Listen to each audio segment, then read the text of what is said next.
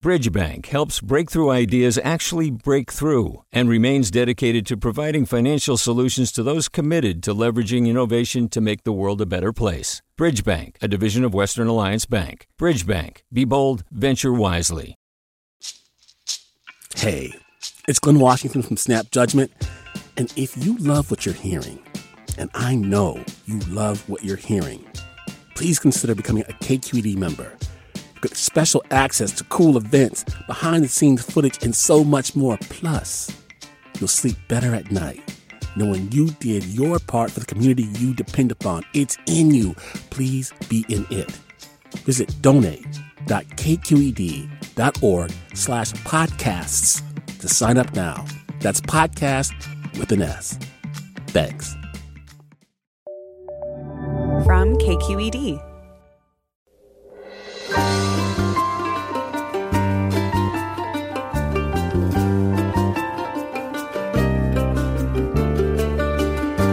From KQED Public Radio in San Francisco, this is Forum. I'm Alexis Madrigal. In this special holiday edition of Forum, we've gone back into our archives to two interviews that Michael Krasny, our recently retired host, did in 2011. They showcase his depth and love of literature as he speaks with the winners of that year's National Book Critics Circle Award, Jennifer Egan and Isabel Wilkerson. These are two of the best books of the decade, and I'm a huge fan of both writers. Egan's novel, A Visit from the Goon Squad, traipses through San Francisco and beyond. Wilkerson's The Warmth of Other Suns, the epic story of America's Great Migration, reframed the origins of modern America. That's next on Forum, right after this news.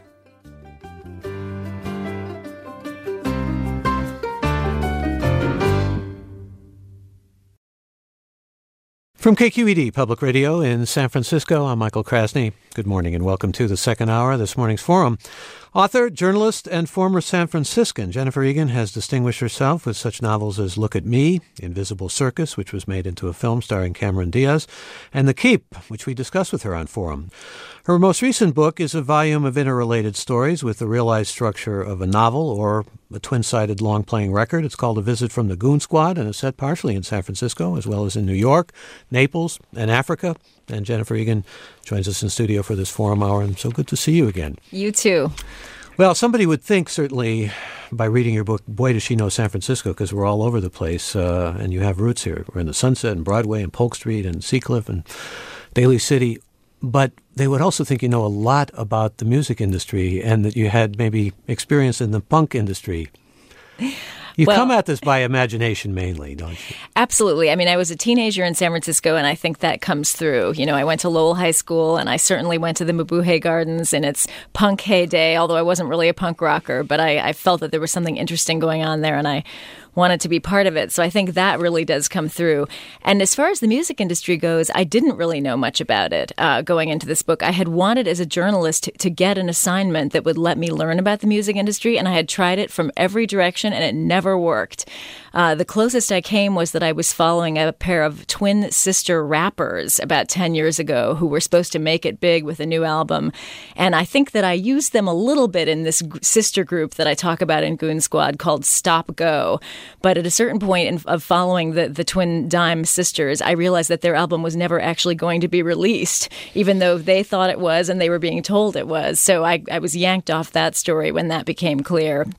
But I think what really led me to the music industry with, with this book was just that it's so much about time. And my deep inspiration was really Proust, and, and music plays a huge part in, in Search of Lost Time because, as we all know, music has a way of transporting us back to earlier moments of our lives like almost nothing else. Maybe smells would be the other one.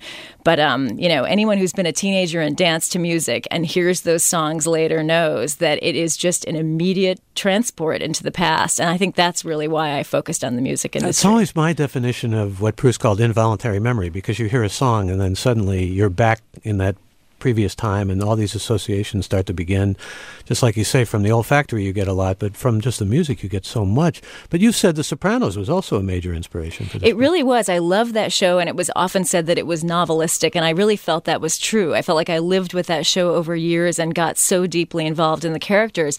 And I found myself thinking, why? Where does the power of this show come from? And I felt like the two things that really interested me about it were one, the way that um, it played with public life versus private life. You know, it used these kind of cliche like Tony Soprano, but then flipped us onto to their interior world, which was so different from their external world, as and we all know this from life. You know, Tony Soprano was such a strange, nuanced, neurotic guy on the inside, even as he appeared a cliched thug on the outside. And and I felt like the show did that again and again with with the characters. And then I also loved that people who seemed very peripheral would suddenly become very central for a season. And it was almost like we were meeting them for the first time with all of their conflicts and and you know petty you know rages and wishes. And I, I wanted to do that. I love the idea of playing with characters as being peripheral and then central and i do a lot in this book. you do it a lot and what you also do which is really um, extraordinary in many ways is you take us into the, suddenly the future of these characters' lives, not only in their inner world, but suddenly you project out what happens to them years later in what is a very concise and pithy way of suddenly seeing what they have become. Well, in a way, I had no choice because I had set I had set things in, in the present initially, and then I wanted to find out what would happen, or I wanted to, to, to depict what would happen to some of those characters. So I had no choice but to to jump out into the future, which actually ended up being a very amusing and interesting exercise. No, but I mean, for example, we're on a safari in one story. It was a story I think that was in the New Yorker, and in that story Suddenly we find out what happens to these people years and years ahead of time, just as the plot moves forward and as the narrative moves forward. We're given that information by you as omniscient narrator.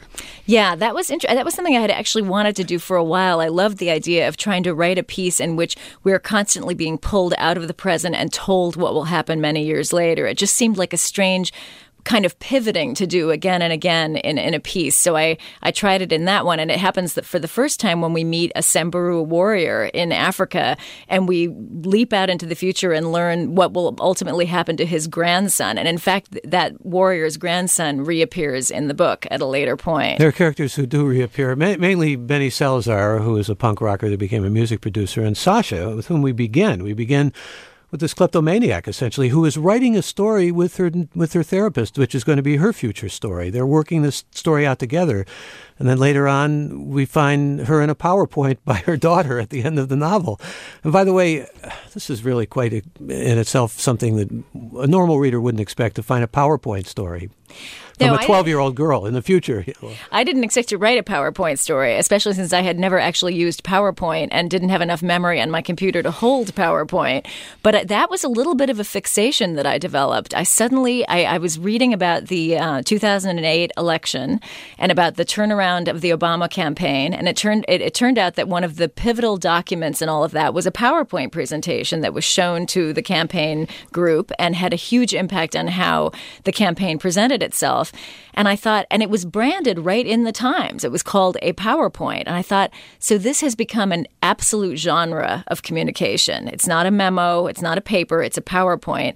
And then I thought, well, so what would happen if I tried to write fiction in PowerPoint? But for me, it really was quite a leap because I write by hand. So I'm I'm a legal pad writer. so I initially tried to write my PowerPoint by hand on legal pads, and as you can imagine, that didn't work terribly. No, you well. had a string for the PowerPoint. I did, and it hurt. Let me tell you, and the extra memory to hold it. Talking to Jennifer Egan, her new book is Visit, A Visit from the Goon Squad, and I know you've been a little bit. Um, uh, quiet about the title and what it all means, but it's hard not to associate it with what you mentioned before, which is time and the ravages of time. Yes, I, it's interesting. I actually knew the title of this book before I had written a single word. I knew I wanted to write a book called A Visit from the Goon Squad probably 10 years ago. And so I was. Before in, The Sopranos. Well, I guess I guess that actually was before. Yeah. Although I do feel like the the goon in the title is a little bit of a wink to The Sopranos. But um, when it became clear that I was writing this idiosyncratic book, I thought, well, maybe this is the book that has that title. And then I thought, okay, so what does who is the goon? I mean, in a way, there are too many goons. There, everyone is a goon. You know, we start with a woman who steals the wallet of a stranger in a bathroom, so she's kind of a goon. Then we, you know, we find she's on a date with a guy who seems not to be very nice to her. Maybe he's the goon. So I, I wondered myself who the goon was, and then there came a point when someone actually said, Time's a goon, isn't that the expression? And I tend to write so blindly, I don't really know what will happen next when I do my first drafts. And so when I wrote that and then saw it, I thought, ah. It must have been I, in your unconscious, maybe. I clearly. Perhaps. Thank God for the unconscious. That's all I can say. If I were limited to my conscious mind, I, I'd probably be doing something else right now. Well, you have a pretty rich unconscious, if I may say so. I mean, some of the, there's a story in here about a genocidal dictator. There's a story in here about a a PR woman who uh, winds up having to do time because of a rather I mean, how do you even characterize what she did? I mean, and where does where does that come out of your fertile imagination? Talk about her party, because I mean, I, that's one of the things that stayed with me in this book: the image of the party that she threw. Well, okay, so th- this is a woman who was a very uh, important, uh, hot publicist at one point, and she has a tremendous downfall that comes from a, a design plan she has for this gigantic party that will, she thinks, and everyone thinks, sort of define a generation, like Truman Capote's black and white ball. But she has this uh, this yen to make the room look a certain way, and she does it by mixing oil and water in colored plastic trays and putting them under lights. And the idea is that the hot lights will make the oil swirl and it will look very beautiful. And all of that happens, but what she isn't expecting is that the plastic trays melt. So the result is that she essentially dumps boiling oil onto 500 uber important guests, and you know, uh, it's it, this is somewhat comic. Um, it's comic. It's also your unconscious getting back at all these fancy people, maybe who didn't invite me to their parties. Um, so anyway, she is very funny though. Yeah. She is disgraced, and then but the story that's all in the past. The story is about how she, in desperate desire to support her young daughter who's in private school, takes on the job of rehabilitating the reputation of a genocidal dictator. And her huge insight about how to do this is that she gets the idea that if he wears a fuzzy blue hat, his reputation will begin to be rebuilt. And when that begins to work, she has another insight, which is that he should be linked to a movie star. So she orchestrates a meeting between him and this movie star whom we Uh, then le- actually meet again in the book at another point. But it's a, it's a crazy idea. They all go to this third world country where he lives, and and she orchestrates the meeting, and it all goes a little crazy. But it's wonderfully imaginative, and there's a sense. You're talking about the inner lives of characters. When you write about the men, I was going to say specifically some of the men, but La Doll, okay, you know, it's a woman character, and you're in this PR person's mind and all of that. But you get into these men's minds in ways that, that I really found fascinating. I'm not talking about, for example, the the character's brother who becomes obsessed with this movie star and winds up attacking her. The kind of lust that you get at in men um, is is really almost preternatural in a way. I mean, you think about all the all the women who do so well. Excuse me, all the men who do so well with women characters. You think of Flaubert and Tolstoy and so forth. But getting into a man's inner life, which you do not only with lust but in so many different ways. I really love writing about men and as men because I think that for me, my real weakness is I have trouble when the, what I'm writing about overlaps with my own life. That's where I freeze up. So in a way, nothing. The the best situation for me as a writer is one in which the boundaries are such that the character can't be confused with me. Well, no no easier way than making the character male. So if anything, I've been trying hard to work against that. And I, I, was carefully counting in this book which chapters were told from the point of view of which gender, because in my prior novel, The Keep, I weigh very heavily toward the male point of view. And I felt like I just didn't want to get stuck there and, fi- and find that that was my path of least resistance. So there was some heavy counting going on in this book, and I wanted to make sure it was 50 50. I find it a huge release to write about men and as men. I, I, I, can't quite explain it. I mean, I didn't intend it. You know, I started with Sasha with the theft of a wallet in a women's bathroom by a young woman who's struggling with a compulsion to steal, who's on a blind date. And in the course of writing that story, I had this kind of throwaway laugh line where she entertains her date by describing her ex boss, who's a record producer. And I found myself writing that she tells her date that he sprinkles gold flakes in his coffee and sprays pesticide in his armpits. And I just thought that would be funny. But I found myself after I wrote that chapter thinking, so who is this guy? And why does he do those things? And this is Benny Mendoza, who we meet in a later. In fact, you also have him uh, sort of invading the suburbs. He becomes a fairly successful record producer producer and winds up in a, is it Crandale? Is that the place? Yes, I, ma- I made that up, but a Westchester suburb. Yes, exactly. I mean, so I, I found myself going into Benny Salazar's point of view and writing that chapter, and in the course of that chapter, he's trying. He's in the middle of a divorce and trying to connect with his kid. I said Mendoza, and I meant Salazar. Sorry about that. No problem. And um, and so he has a moment of thinking he he couldn't believe he ever thought he would be able to live in a place like Crandale. He just sticks out and he doesn't fit. But his wife, meanwhile, has ascended to the number one doubles team, which evokes another cliche. And then I found myself thinking, but wait a minute, who is this woman? And wh- what was it like when they were married? And why did their marriage end? And so I followed that impulse into another chapter. And then you get into a whole area of a guy who wants to do a final tour, a flame out tour.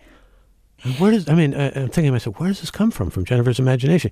He's going to go out and he's going to do. He's a former musician. He's going to do a final tour, right? And he's going to die, essentially, in his final tour. Well, it's funny because in that actually all happens in the story that I was that that I was um, led into by wondering about Benny's marriage and about his wife.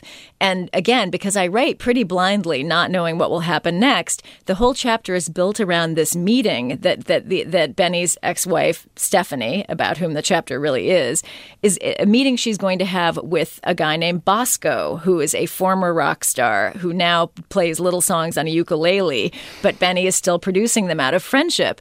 So everything is is pointing toward this meeting, but I had no idea what would happen at the meeting, and I started to feel some pressure, like. Well, what's going to happen? Like, what's Bosco going to be like? And I remember specifically sitting in the backyard in a chair and thinking, okay, the moment has come. We're going to the meeting. And I had my legal pad and I started writing. And I was just, I was kind of laughing out loud by what emerged, which is Bosco is this overweight, cancer ridden, depressed guy in a huge black chair who announces to Stephanie, his publicist, that he wants to to have this tour where he will go wild on stage and leap around just like he used to. And when she points out that he's really not physically capable of that, it will actually kill him. He says, "That's the point. That's the idea. I'm gonna, I'm gonna just tour until I die." And I thought, "Oh my God, that's the craziest thing I've ever heard." Well, what a perfect metaphor for so much rock and roll. I mean, really, when you think about it, flaming out. Uh, there, there is also. Uh, I mean, a sense in, in that story that I don't I don't give away too much of the plot here. There's a danger in, in doing this because I really was quite drawn into so many of the uh, the worlds that you create here, which all intersect in so many different ways. In fact, you're talking about getting an idea and having your yellow pad in the backyard. Many of your ideas come about in the shower, as I understand. Yes, for some reason, I, I really used a lot of hot water on um, on this book. I would I found that because I, I didn't really know how the pieces would fit together, and the organizing principle of it seemed so non-linear I found that at the end of the day, I would stand in the shower. Maybe it's just that, you know, you can't get an email when you're in the shower, you can't get a phone call when you're in the shower, you don't tend to really even have a conversation. I would stand there and I would feel I would be, feel how the total shape was was pulling together and I would feel the connections among the pieces. And I had some big insights in the shower. Um, and it was interesting because usually my insights come about when I'm actually writing, and that's why I write by hand because there's something about the physical act of doing that that makes me have ideas and make connections. But I don't know. This this book, it was really it was a lot about the shower. And I, I found myself thinking, you know, I know water is scarce and I know that, you know, in twenty years I may not be able to take showers like this. So I'm just gonna enjoy it now. the way the stories intersect also reminds me of uh, the shape of some early American literature. I don't know if this had any influence on you at all, but there's books like Winesburg, Ohio by Sherwood Anderson or Cane by Jean Toomer or even Go Down Moses by Faulkner that really, or In Our Time by Hemingway that have the structure of a novel, even though they're stories that are interrelated. This is really a novel that you've done here. Yes, it's interesting. I wouldn't say that I was thinking of those books so much. I think I was thinking more about Proust, where again, I mean, it, there's there is a central through line. There is a character called Marcel who holds all of it together. But we travel to so many different worlds at different moments, and and a, a lot of the power of the book comes about through the the surprise of feeling time's passage, which we seem to always realize in moments, even though of course it's incremental. Um, and so I think I think that was definitely the literary model that I had in my mind. But but sure, I think I was I was harkening back to a whole um, a, a, whole well of literary works in which the, the, the progress is not linear. That I was very interested in that. You've got a good lineage here, actually. I mean, a literary lineage, but you also bring into focus the sense of time passing in another way, of not only an era like the punk era passing, but how people have to accommodate to different lives as they move up or down the social scales. I mean, you got Benny in his office, and a guy comes. By the way, do you actually catch fish like that in the East River? You that can, was the one detail I wondered. You really can. You, you can, catch, catch a bass, bass. And, really? And, wow. Um, he comes and he brings a fish to bed. I mean, I thought, that, again, this is just comical, and yet at the same time, it's poignant. It's really moving.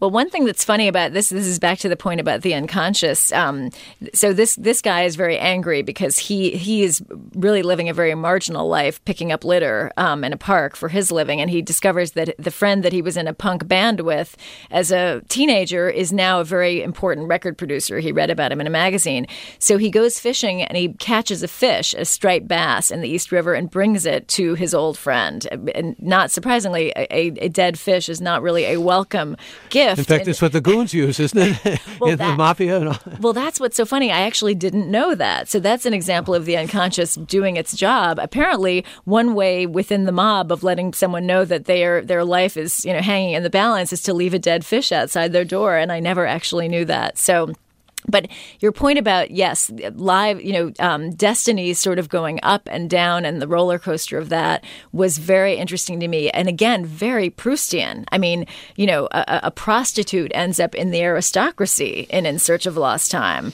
Um, you know, there those kinds of vicissitudes are so much of what the surprise of time passing is about. And I really wanted to capture that, um, where people sort of go down and then back up because this very same marginal character who catches the fish at the very end of the book is raised aloft in, in a way that I think no one would have expected. So those surprises were key for me in terms of what would make the make the book fun to read. I was also uh, wondering about, and this was a surprise for me as a reader, because last time you were on Forum actually was with the cover story you did in the New York Times about bipolar children. You have a bipolar character here, and a, and a character who loses control uh, and who, you know, does something pretty violent, actually.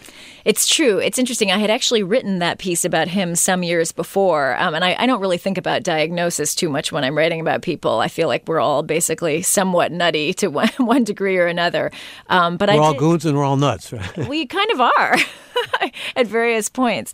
Um, but yes, it, it, when I uh, when I returned to that character and, and, brought him back in, I did actually say that he was bipolar um, because I wanted to make it clear that he had stabilized. I mean, in in the in the chapter um, told from his point of view, he is conducting a celebrity profile of a young actress, and I was it's written as a celebrity profile, as if the the chapter were actually what had been published in a magazine. And he's actually a talented journalist, really. He? Yeah, he was you know a, a writer of promise who sort of fell into the celebrity profiling gig as a way of making money, but I was interested, having spent years reading celebrity profiles, as I'm sure we all do at one point or another, in the, the strange mix of emotions I could detect on the part of the writer toward the subject. You know, the kind of, in a way, the anger one feels at, at having to jump through a million hoops to get, you know, a very short amount of time. 45 minutes, right?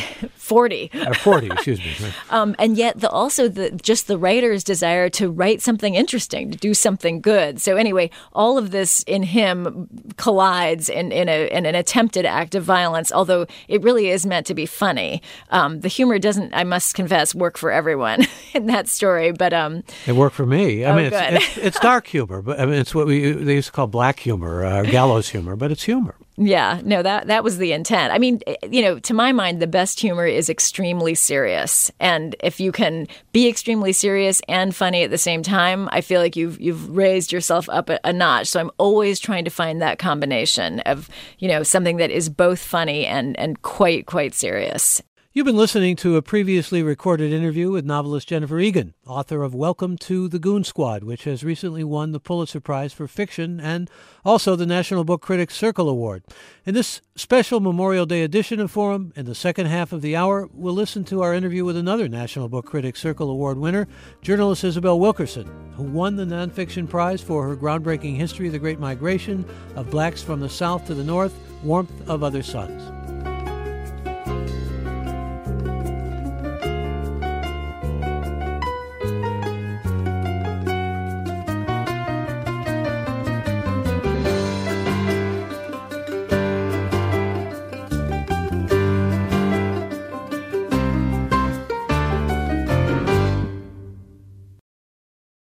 Support for Forum comes from San Francisco Opera. Set 10 years after a school shooting, the critically acclaimed opera Innocence takes us into a complex emotional journey where our understanding of innocence and guilt is constantly upended.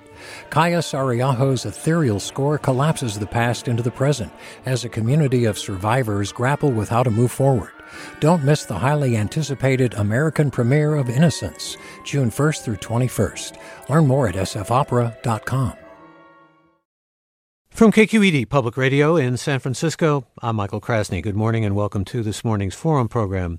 Who set you flowing? The black poet Jean Toomer asked in his 1923 masterpiece Cane. He was writing about the many thousands of blacks who left the warmer climates of the South and headed north or west in search of a job, a better life.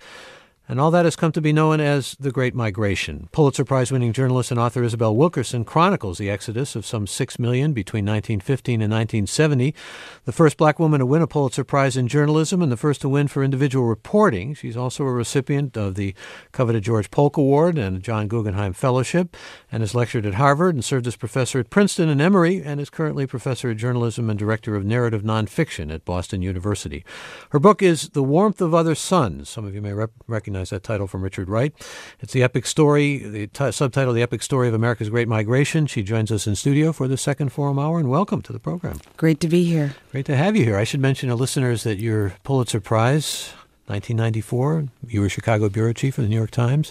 That was about the um, the floods and, and a 10 year old boy. It was, yeah. yes. It was for uh, yet another epic story that was, in some ways, a 500 year flood that uh, also displaced people. So there's interesting uh, connections between it. I hadn't even thought of it until you said that. well, it's great to get you thinking of those dots connecting. There's certainly a lot of displacement here. And uh, actually, we established the fact uh, before we went on the air that you spent uh, 15 years on this book, spent. Um, roughly uh, 20, 1,500 interviews? 1,200. I stopped counting after 1,200. so may, it may have been 1,500. It could have been. what, there seems to be kind of a, a, a, commonality in many respects of people, I mean, as I said, coming up here because the jobs were up here, presumably, but also um, uh, getting a sense of escaping from Jim Crow, escaping from the oppression and bigotry that was part of the Deep South, and sometimes finding... Uh, uh, the fruition of ambition up here, but more often, in many cases, finding different kinds of bigotry. Well, after spending time uh, talking to so many people and, and, and researching this, I've come to the conclusion that it was as much a defection from the South as it was a migration. In some ways, they were seeking political asylum in other parts of their own country to escape the caste system that had held them in a rigid place in which uh, virtually every aspect of their daily lives and movements were, were dictated by laws that people set down in such arcane ways. I mean, for example, it was against the law in Birmingham for a black person and a white person to play checkers together. And in many Southern courtrooms, there is a black Bible and a white Bible to swear to tell the truth on. Well, I mentioned Richard Wright, and in Uncle Tom's uh, Children, he writes about what he calls the ethic of living Jim Crow. You weren't supposed to read certain books, you weren't supposed to look at white women uh, in any way at all, and uh, there were all of these sort of unwritten laws that people had to subscribe to. And the idea was up north, you didn't have to live that way. Yeah, the idea was that once they left, they would be no longer part of that caste system, they, at, least in their view.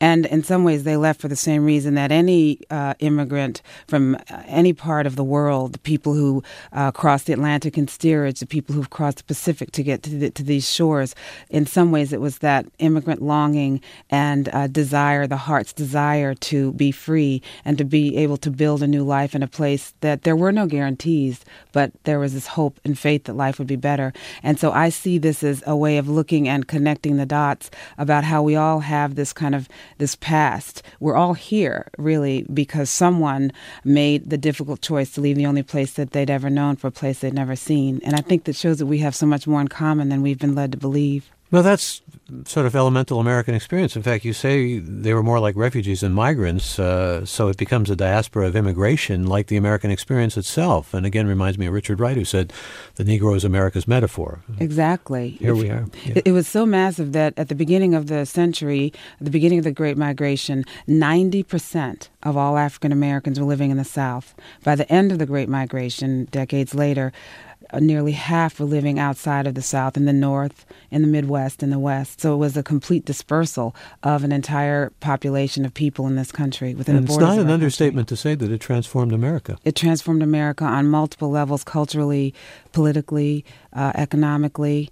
Uh, and uh, y- you might say it was in some ways a transfer of Southern culture from the South to other parts of the North and, and, West, which then, once the people were exposed to the metabolism of the North, changed both North and South.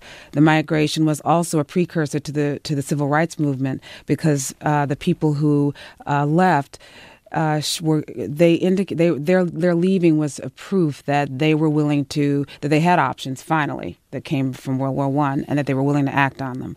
And that the people once they got to the north they were in a position to be in some ways a leverage for the people who stayed. So that the people who stayed were, were more in a position to face those hoses and the sheriff's dogs and uh, the uh, the dangers that they faced when they tried to go f- toward the ultimate uh, uh, showdown, you might say, in the in the South. And then finally, because there were people in the North who were making more money than those in the South, they were, as with most immigrants, sending money back to the South to you know help their families and ultimately to finance this great migration. So it was an inspiration in some ways, both North and South. Also coming back sometimes with flashy cars and a lot of cash in their pocket Absolutely. and fine clothes and. that was allure too. Why? I mean, this is such an extraordinarily important historical story that has had so little attention. I think that because you know, thinking about when it began, it began during World War One, and it began because the North needed workers because the uh, the immigration from Europe had come to a halt, and there needed to be uh, labor for the uh, the foundries, the steel mills, the slaughterhouses of the North, the factories of the North, and so the North began looking to the South for the cheap labor. It was in some ways the emerging market of the United States at that time. The South was the cheapest labor in the country were those who were African Americans who were essentially not even accustomed of being paid, many of them, because they were essentially working for the right to live on someone else's land. sharecroppers. Sharecroppers, yeah. correct. So that meant that, uh, that that that's how it began. So it began during World War One, and with each stage and phase of the migration, people thought it was over, but no one told the people, so they continued to come. So the there was it was hard to get get get a sense of what was this about and how long was it going to go on, what was the meaning of it, and the earliest reporters on this uh, subject were not going to be there at the end of it. I mean, it started in 1915, it ended in 1970. One of our best known poets was a reporter at the time that the migration began. A lot of people don't know that, and he wrote about it. It was Carl Sandburg. He was a reporter in Chicago. He was one of the first people to write about the migration, but of course, by the time it was over, he was no longer around to be able to uh, or uh, to to tell that story. So it, it some felt, of those hog butchers of the world were actually black people who came from the south. Exactly, yeah. isn't that interesting?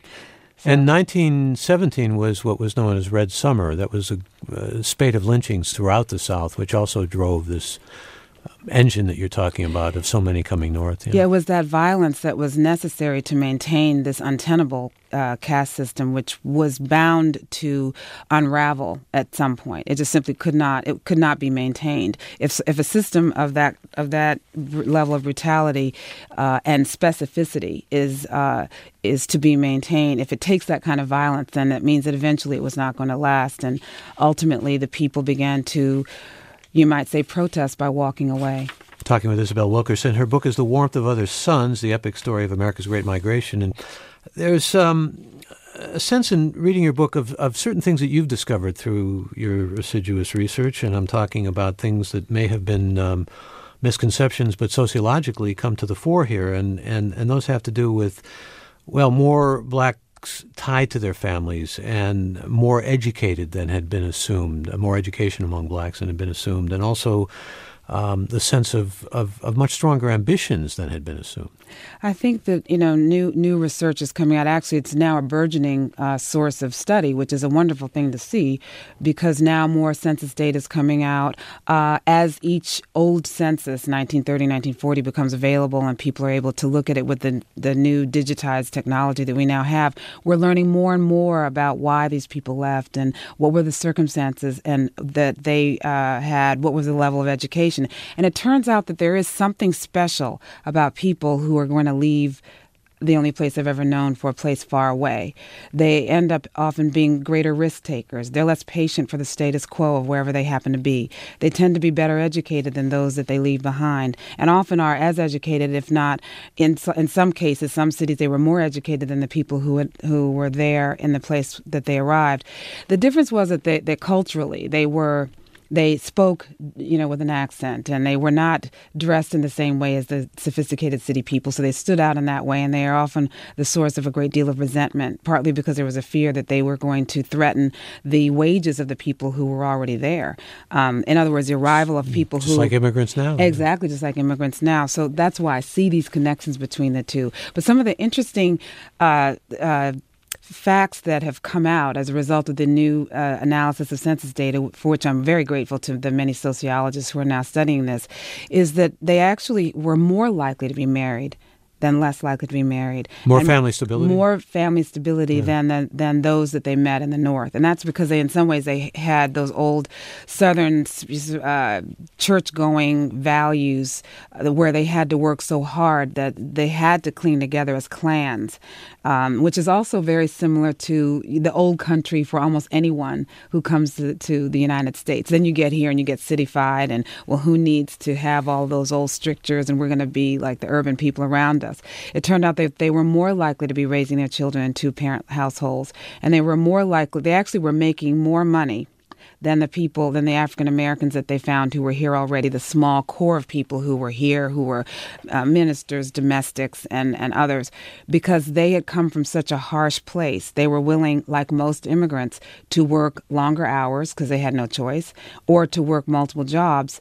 And so they actually made more money even though they were making less per hour for their wages. And that's so typically, beautifully, classically American immigrant story. However, of course, they were not immigrants, and a lot of them don't view themselves as that, do not like the term, and don't even really view themselves as part of this great migration, which is one reason it wasn't written about as well or talked about.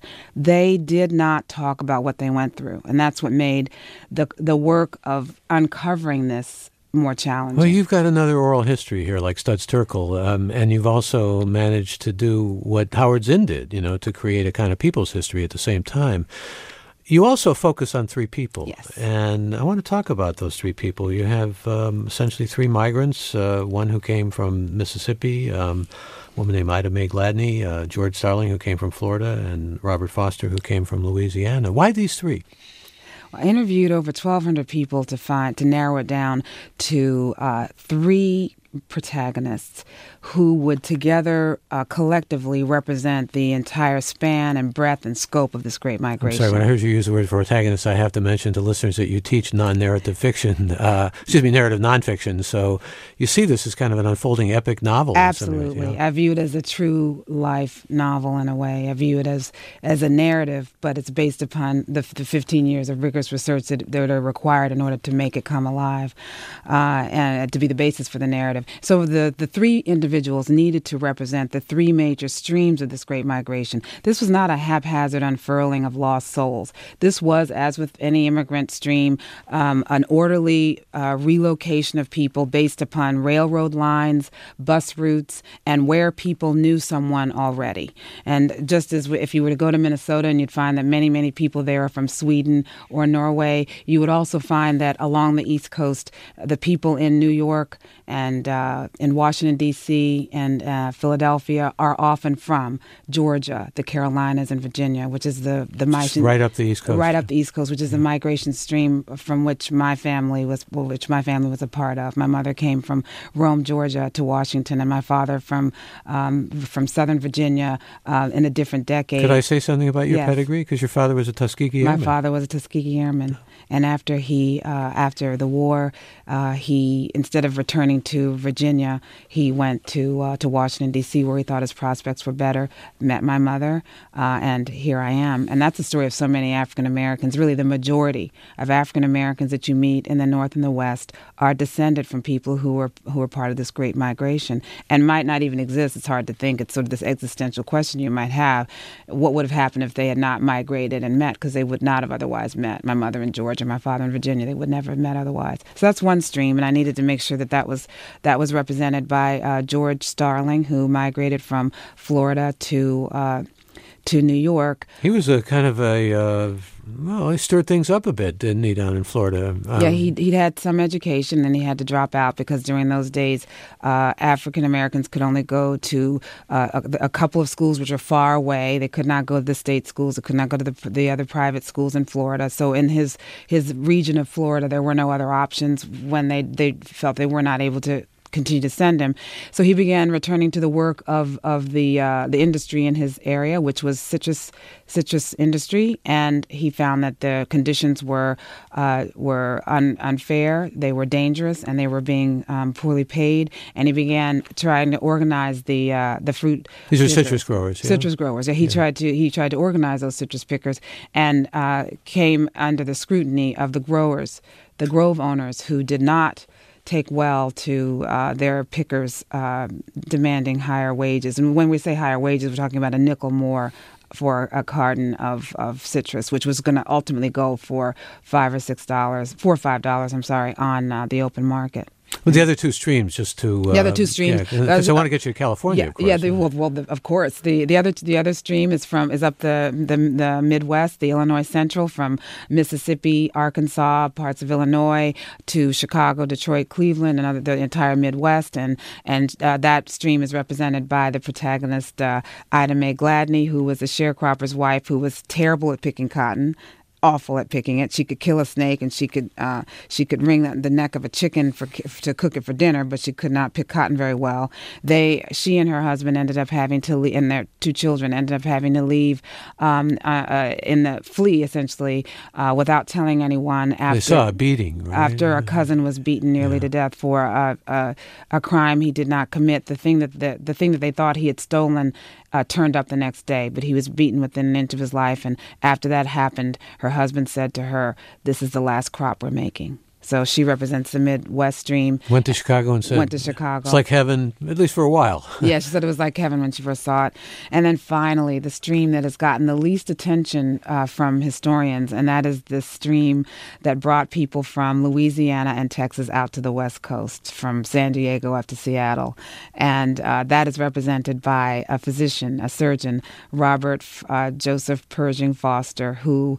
Uh, who was Ray Charles' personal Who was Ray He became Ray Charles' personal physician. I mean, the as we know, as the story unfolds, you learn that it took a long time and a lot of hard work before he could get to the point where Ray Charles was one of his patients. But he had been an, a surgeon in the army and he was able to practice medicine in the army. But when he got out of the army during uh, after the Korean War, it turned out he could not practice medicine in, in, his own hometown of Monroe, Louisiana, and so he set out on a course for uh, for California. He knew he wanted to be in California because that is where m- many of the people who had left Monroe had had come, and there's some really famous people who were part of that migration stream from that small town of Monroe, Louisiana. Monroe, yeah. Louisiana. One was the um, yeah, the uh, was Huey Huey Newton, founder of the Black Panthers. Wound up in Oakland. Yeah. It wound up in o- he wound up in Oakland, and uh, in a whole different sphere of life, Bill Russell. Bill Russell the great defensive player, one of the in the one of the best basketball players, one of, of the best basketball yeah. players of all time. Yeah. His parents uh, had a very difficult time in Monroe, Louisiana. One exa- one story that that uh, very quickly about his situation was his father was once at a gas station in Monroe, Louisiana, in line to get gas, but as was the custom, any white customer who would come up for anything, whether it was uh, for ice cream or for uh, for gas would have to, would would go first, and he had to wait and he waited and he waited, and eventually, because he was in a hurry, he decided he would back out of the gas station and go to another one. The owner of the gas station stopped pumping for the white person he was uh, uh, helping, and went over to Bill Russell's father, put a gun to his head, and said, "You leave when I tell you you can leave." Uh, once Bill Russell saw his mother crying um, at the kitchen table over the straits they were in, and they decided to come uh, out west. A, a, treacherous journey. It took a lot of resources and a lot of grit and determination to make it this far, because this is the, the farthest you might possibly go if you were African American in the South, or any uh, race for that matter. So they had to be particularly determined. They came to Oakland, um, and it was here that in, in the Bay Area that he had the opportunity to go to better schools. He would never have been able to go to integrated schools as he did here. He would not have had the opportunity to go to uh, to college in this uh, an integrated college. He went to the University of, of, San Francisco, where he led the Dons to two NCAA championships. That would never have happened had his parents stayed in Monroe, Louisiana. And then, of course, he was recruited to the Celtics and led them to 11 out of 13, um, 11 championships out of 13 years.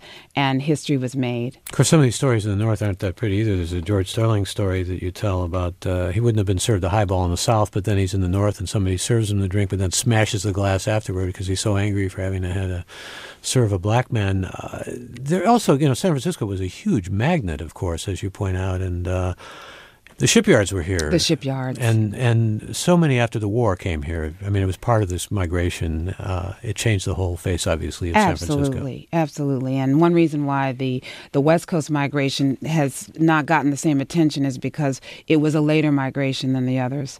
Uh, it was, you know, the earlier migrations were World War One. This was World War Two. By that time, uh, it was so so well established in other parts of the country that it got much more attention. So it was my pleasure and honor to be able to spend time here. I spent a lot of time in, in many of the uh, of the uh, senior centers here, uh, talking with many of the people who knew Robert Foster because he came here to Oakland as well um, in search of what would be the, the best place for him.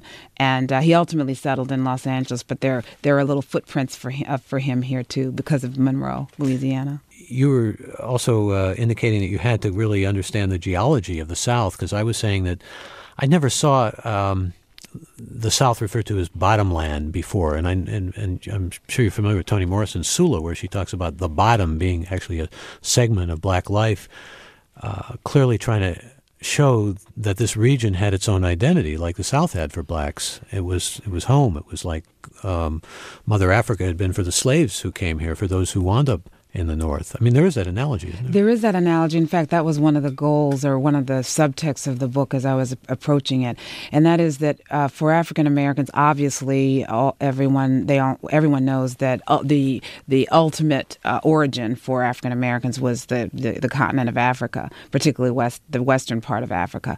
But for our our identity now, uh, for African American identity now, and for the great interest that people have in genealogy of all races and ethnicities, most African Americans in the North and the West must return to the South in order to understand where they came from. And that takes you right back to the Great Migration. How did the people get here? Why did they get here? And so it means that, that the ancestral homeland for African Americans culturally and psychologically, emotionally, and spiritually is the South, and coming to terms with that is sometimes difficult, which is one reason why it was sometimes difficult to actually tell this story because a lot of people didn't want to talk about it.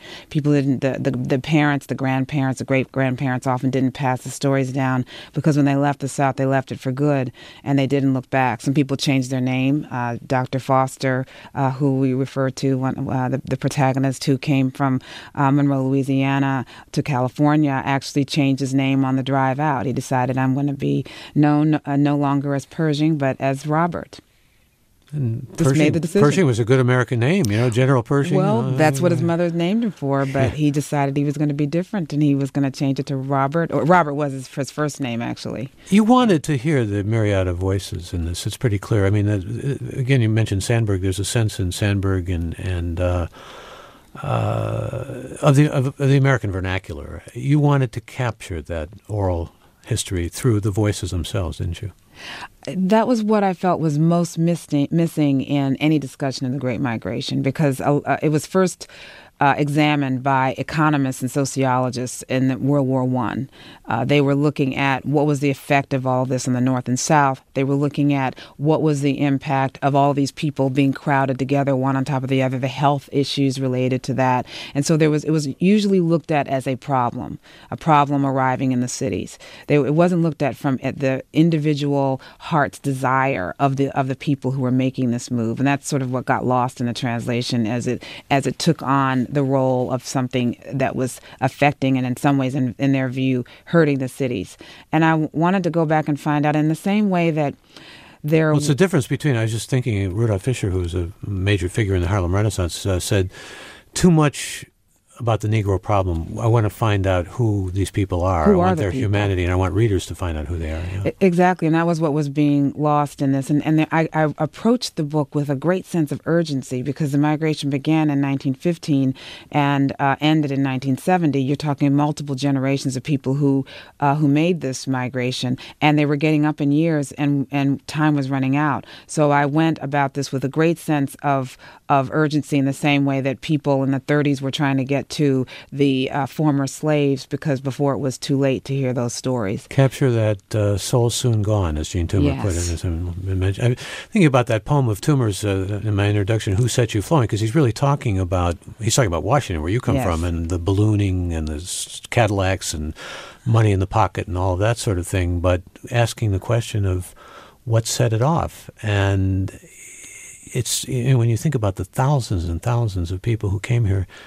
As I said, it's almost a microcosm of America of the American experience. It is looking and- for a new life, looking sometimes for streets of gold in the north, just like immigrants from Europe were looking for streets of gold in America. Well, you remember that there is always this deep desire, this latent urge to get out. It all it needed was a precipitating event, just the hope, the thin thread. There was a chance to make it out, that there was something for them. Because if you think about it, after the Emancipation Proclamation, why was there no flood of people coming out after slavery uh, during the the years from uh, 1865 until uh, the the World World War One? Why weren't there a, a flood of people leaving the South when they would have had every reason?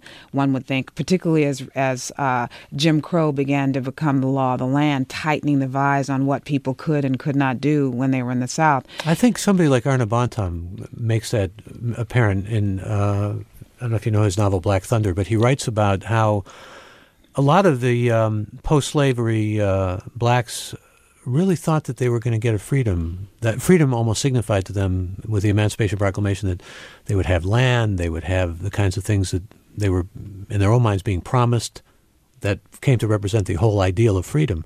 And it just didn't come. You're absolutely right. In fact, this the- Bontemps, not me. yeah, the the generation of people who were who started this great migration, the first ones to leave, were the grandchildren of those people. They could see that the Emancipation Proclamation had not come true for them. That actually life had become much harder because Jim Crow laws began to tighten the vise on African Americans as opposed to loosening them and giving them the freedoms that they had hoped and had been promised. And so these were the people, the children, who had no more patience for what was going on. And when the North began recruiting uh, African American, recruiting African Americans because of the the uh, shutdown of immigration to the North because of the because of the European War, World War One, um, they responded. They responded because finally there was an option that they hadn't had before, and they were primed and ready to leave because they could see that the Emancipation Proclamation had not lived up to its name, and in some ways they made it come true through their decision to leave. There's a lot of anger and indignation too about returning soldiers. Many of these black Yes. soldiers came back and they'd fought for their country, and again, the freedom and the rights weren't there because of white supremacy. Yeah, there was a case of uh, of a soldier who returned to Georgia, and he was ordered to take his uh, his uniform off to never be seen in it again. He wore it again in any case, and um, he was killed for it. You've been listening to a special holiday edition of Forum from our archives. That was our recently retired host, Michael Krasny, in conversation with Isabel Wilkerson about her groundbreaking book, The Warmth of Other Suns The Epic Story of America's Great Migration. I'm Alexis Madrigal. Thanks for listening. Funds for the production of Forum are provided by the members of KQED Public Radio and the Germanacos Foundation and the Generosity Foundation. Support for Forum comes from San Francisco Opera. Set 10 years after a school shooting, the critically acclaimed opera Innocence takes us into a complex emotional journey where our understanding of innocence and guilt is constantly upended. Kaija Saariaho's ethereal score collapses the past into the present as a community of survivors grapple with how to move forward. Don't miss the highly anticipated American premiere of Innocence, June 1st through 21st. Learn more at sfopera.com. We've all got those parts of our house where the internet just won't go. Well, if you had wall to wall Wi Fi from Xfinity, you could worry less about dead spots. Because with wall to wall Wi Fi from Xfinity, you get fast speeds, reliable connection in every room, and power for all of your devices, even when everyone's online. That's wall to wall Wi Fi only with Xfinity. Restrictions apply, not available in all areas, actual speeds vary all over the country. We need to improve reading in Wisconsin. Schools are changing the way they teach reading. I'm calling for a renewed focus on literacy. We have gotten this wrong in New York and all across the nation. And it's happening because of a podcast. I think your podcast has changed my life. And I'm going to share this podcast with everyone I meet. Sold a Story investigates how teaching kids to read went wrong. New episodes of Sold a Story are available now.